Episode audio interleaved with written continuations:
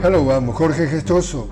On today's podcast, in Argentina, President Milei's ultra-right government announced the implementation of an economic package that represents cuts in social investment.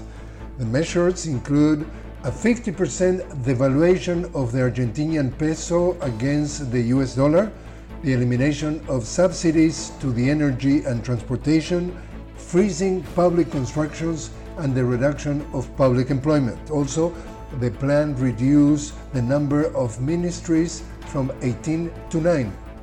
The International Monetary Fund expresses its support to the package and said it aims to protect the most vulnerable people of the society.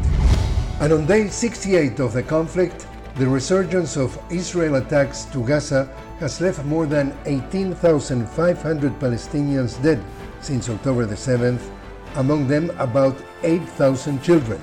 The United Nations General Assembly has overwhelmingly passed a non-binding resolution urging a humanitarian ceasefire in Gaza as the bombardment continues. The U N Agency for Palestinian Refugees says Gaza has become one of the most dangerous places in the world among deepening humanitarian crises. And Pope Francis calls for an immediate ceasefire in Gaza. And that's the world news. I'm Jorge Gestoso. Please join me on another podcast of The News with Jorge Gestoso. Talk to you then.